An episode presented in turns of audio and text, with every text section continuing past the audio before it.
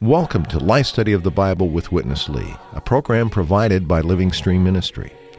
During his ministry, Witness Lee emphasized the experience of Christ as life and the practical oneness of the believers.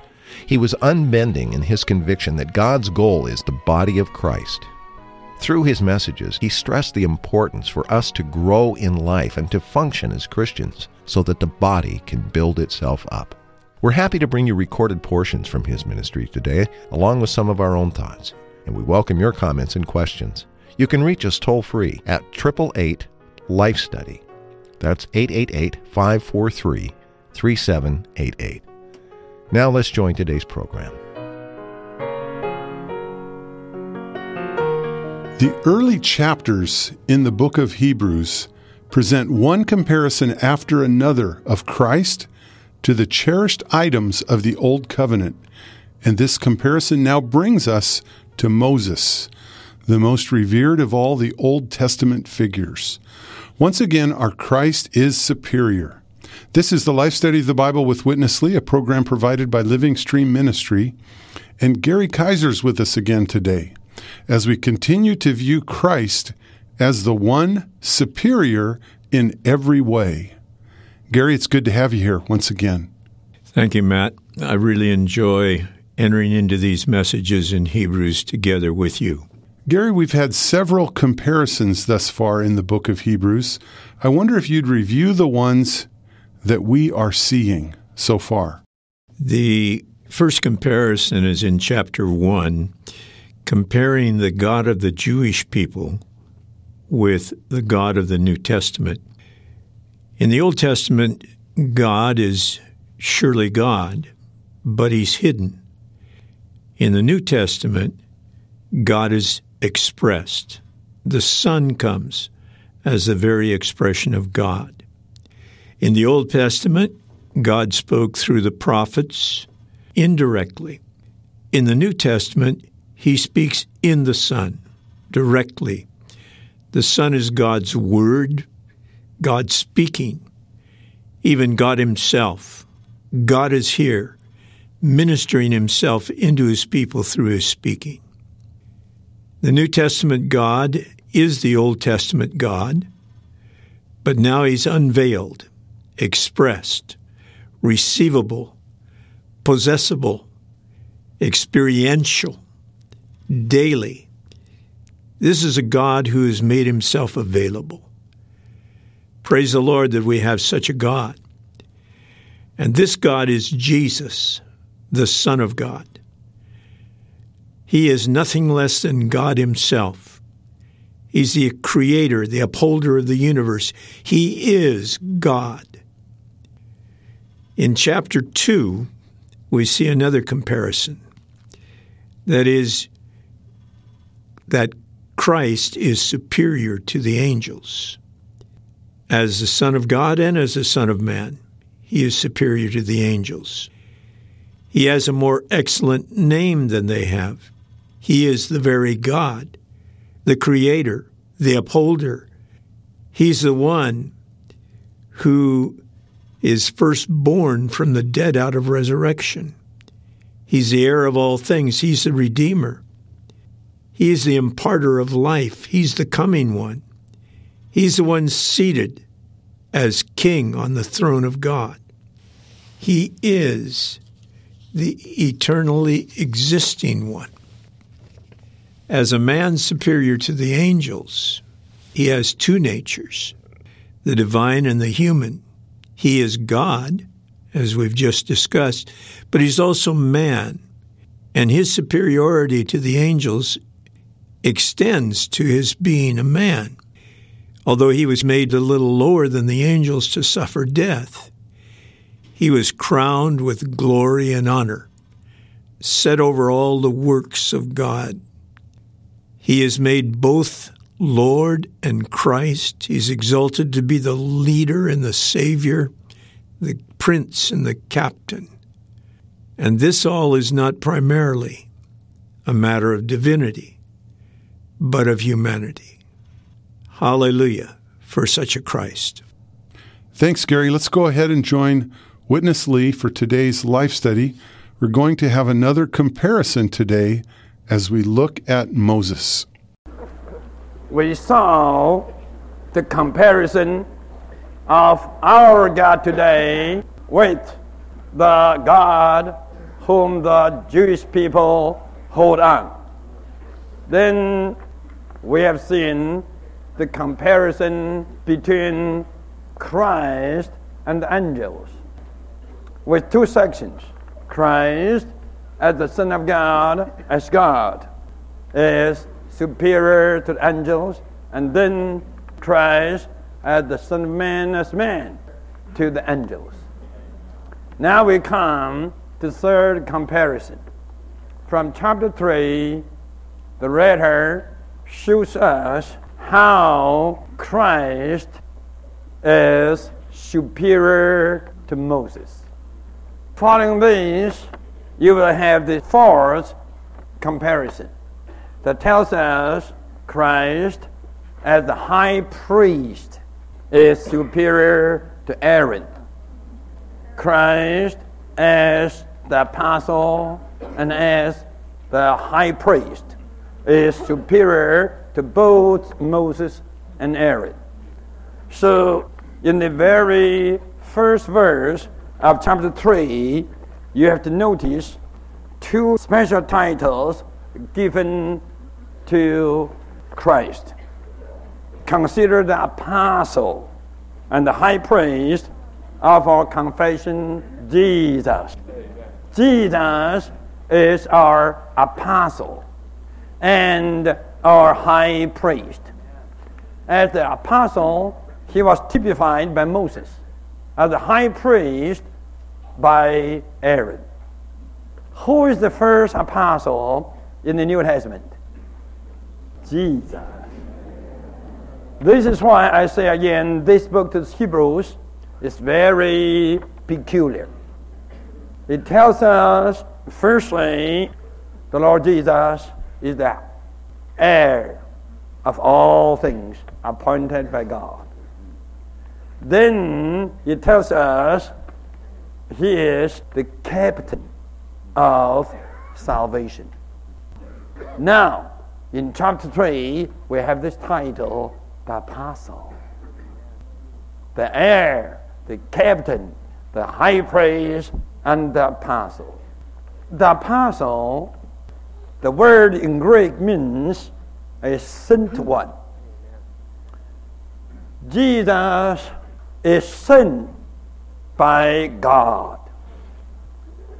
You know, during the time the children of Israel were suffering the persecution under the tyranny of Pharaoh, God came to Moses and uh, charged him to go to Pharaoh to make a deal with Pharaoh. So Moses became God's sent one. From that day, Moses became an apostle in the Old Testament time. Moses was God's sent one, the apostle, to take Israel out of Egypt. Not only to take them out of Egypt, but also to take them through the wilderness. For what purpose? To constitute, to form the children of Israel into God's house, Amen. Into a habitation of God on this earth, symbolized by the tabernacle made by the children of Israel in the wilderness.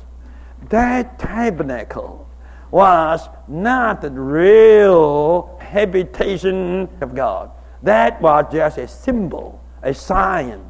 By that time, the real habitation of God on the earth was the children of Israel. The children of Israel were the house of God, and they were formed, they were constituted by God's apostle, the sent one, Moses. And this picture with Moses was so clear portrayed.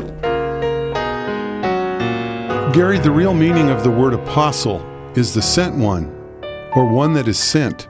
And Moses surely qualified as an Old Testament sent one to lead the children of Israel out of Egypt, and ultimately to build the tabernacle. Gary, what is the equivalent aspects of Christ's New Testament apostleship? Well, the contrast and comparison between Moses and Christ is made very clear here in the book of Hebrews. Moses is, of course, just a man. Christ is a man, but he is also God. So his qualities for carrying out God's purpose are much higher. For example, Moses was faithful as a servant, as a part of God's house. But Christ was one who could care for God's house, even be a builder of God's house. He was a part of the house, but he was also the son caring for God's house. Christ, being both God and man, is one who is a material for the building, but he's also the builder. Moses was faithful in God's house. Christ is the son taking care of God's house. He is not just another member of that house. He is the life in each member. He is the stone for God's building, God's habitation. He is the foundation stone, the cornerstone, top stone, living stone. He is the house being built up, and he is also the one who is supervising, overseeing, directing the building of that house. Thanks, Gary. I think we're going to see more about this comparison between the apostleship of Moses and Christ in the coming section. Let's go back to Witness Lee. Now, we come to Hebrews chapter three. Here the writer with very brief statement tells us how Moses was a type. Here the writer uses this word, Moses was a testimony of the things to come. He was a testimony. And testimony here really means he was just a photo. Moses was a testimony, was a photo of a person coming. He was a prefigure, a shadow of the very real, genuine apostle sent from God. Amen. But there is a difference in degree. Moses, he only had the humanity, the human nature, which is good for God's building. He didn't have the divine nature.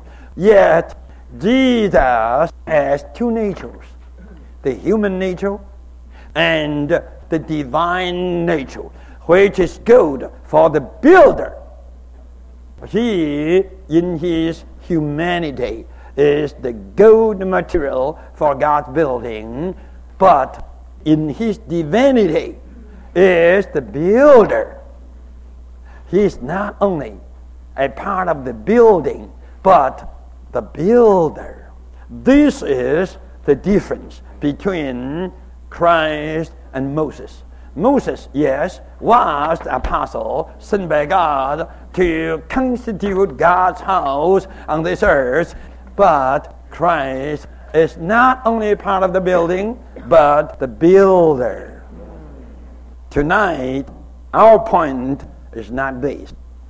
Our point is the house. In chapter two, Christ is the firstborn son. And we are the many sons that form the church. In other words, in chapter two, Christ is the captain, the firstborn son, and the high priest for the many brothers to be the church.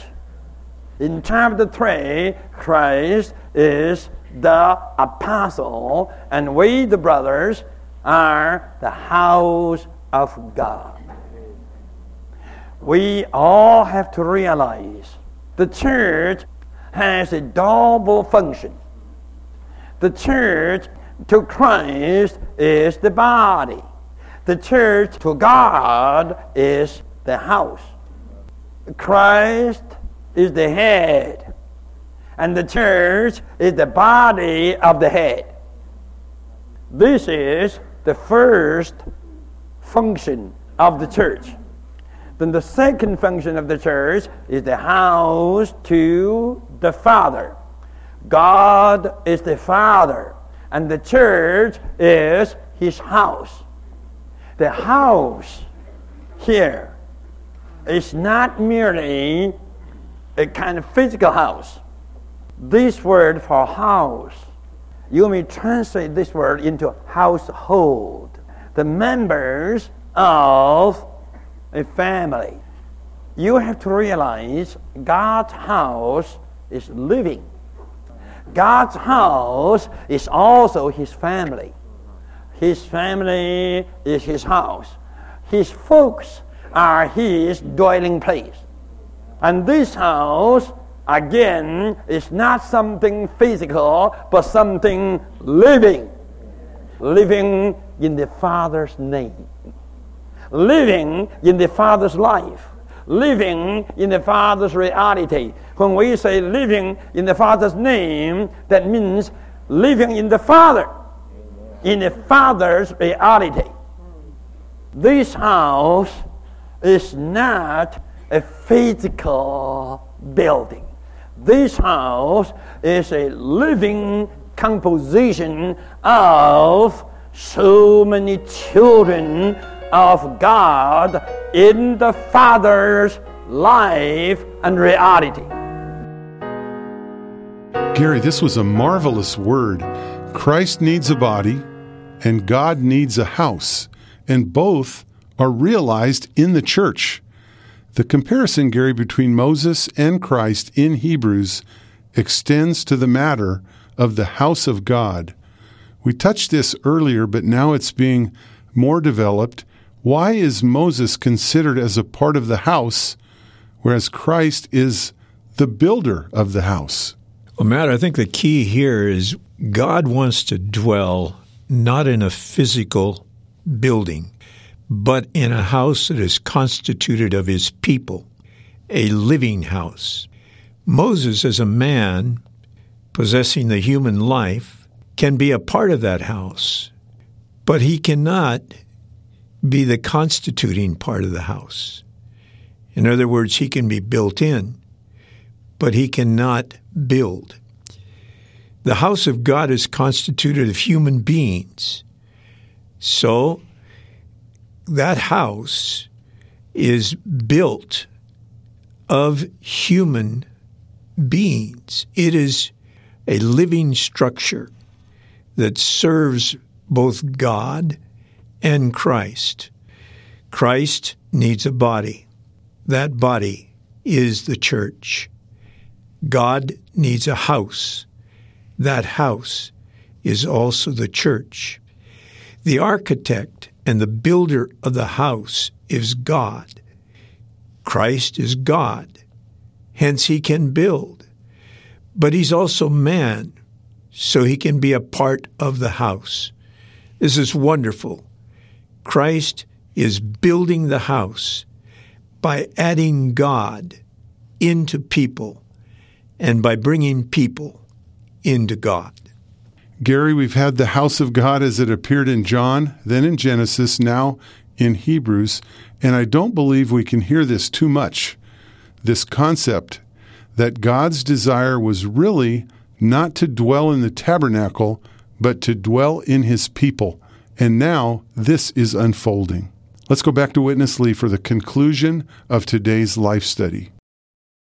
This means where the house of God is, there is the family of God. Where the family of God is, there is God the Father. God the Father's life and reality. Just like when you come to the church, the church as the body of Christ, you couldn't find Christ separate from all the members. Christ, as the head of the body, is right within all the members. You may count the members two hundred, but you have to know it is not only two hundred. It got to be twenty-one. And where this one, and this one is in all the two hundred. And the same thing, when you come to the house of God, you could see the house of God is the family of God. And how many folks? You count maybe fifty-one folks. But you could only find fifty. Where's the other one? The other one is the Father in all the children. Amen. This is the house of God. And this is Bethel, B E T H E L.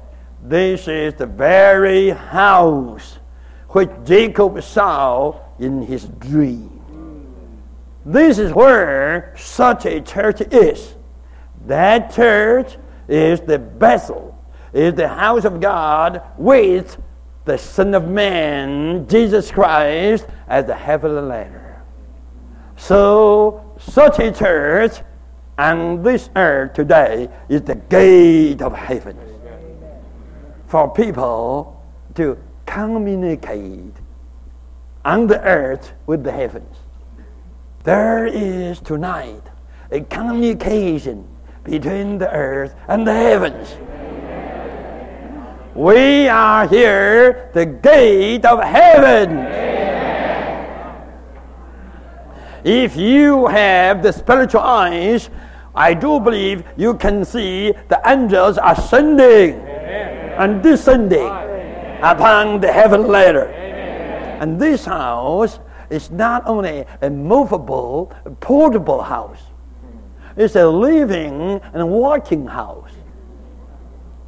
This house is living, moving, and walking. Wonderful. Walking with the apostle. Corporately, we all have to know God's house is a corporate body. If you are going to enjoy this apostle, if you are going to enjoy this father, if you are going to enjoy this reality of this father, you have no other place but in this house. And this is why I don't believe in the individual Christians. I don't believe in. When you are individual, you are through. When you are individual, you are just a separate piece of stone. You are through with the house. You got to be in the church. My, so many of us all can testify what enjoyment, what a blessing, what kind of grace we have been partaking of through the days in the church. Gary, here was a striking word once again regarding the house of God as that which is built by Christ himself. For us to experience the Christ that we are seeing in this book of Hebrews, we all need to be practically in the house that he is building, don't we? Yes, very much so. I'm reminded of First Timothy chapter three, where Paul writes to Timothy, "These things I write to you, hoping to come to you shortly. But if I delay, I write that you may know how one ought to conduct himself in the house of God, which is the church of the living God, the pillar and base of the truth." I'm struck by this word, the church of the living God. A living God needs a living house. This house is the corporate living of the many members of the body of Christ. It is a house in which the members are mingled together, are all one of another, caring for one another, caring for God's interests together with God. It's a house of communication, as our brother has shared.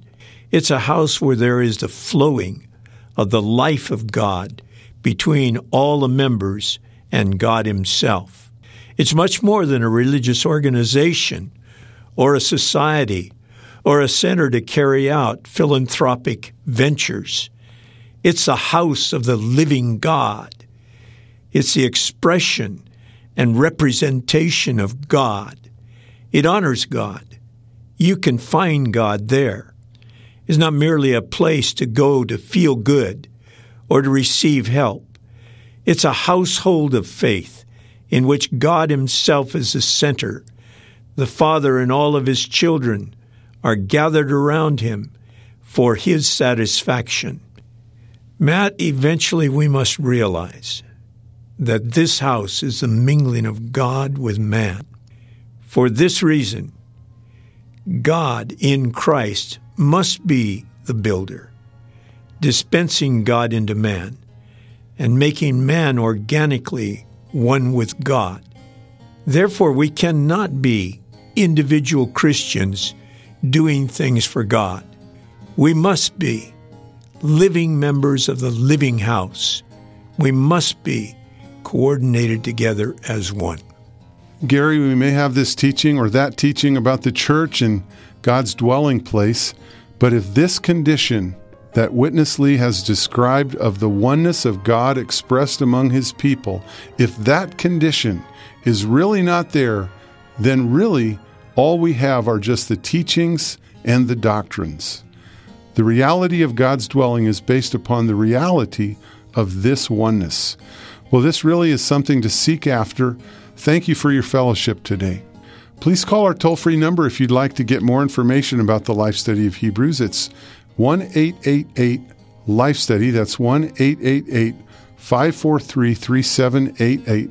You can also request more information by writing to us at Living Stream Ministry, P O Box twenty-one twenty-one, Anaheim, California, nine two eight one four.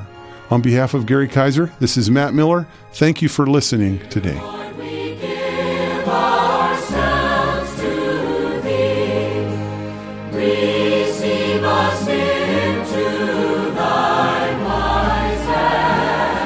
Thank you for listening to Life Study of the Bible with Witness Lee, produced by Living Stream Ministry.